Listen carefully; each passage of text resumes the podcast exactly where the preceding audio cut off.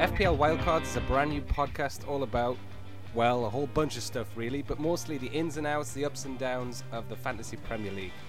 It's not just your average FPL podcast though.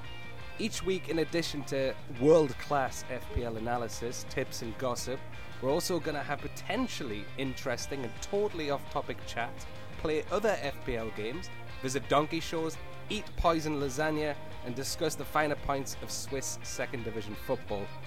And that's not all. We will equally dedicate our time to sampling and reviewing craft beers and ales, which will culminate in us naming our fantasy craft beer team at the end of the season.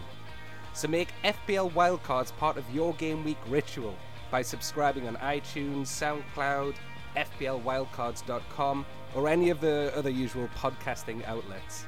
FPL Wildcards, it's the podcast Arsene Wenger almost listened to.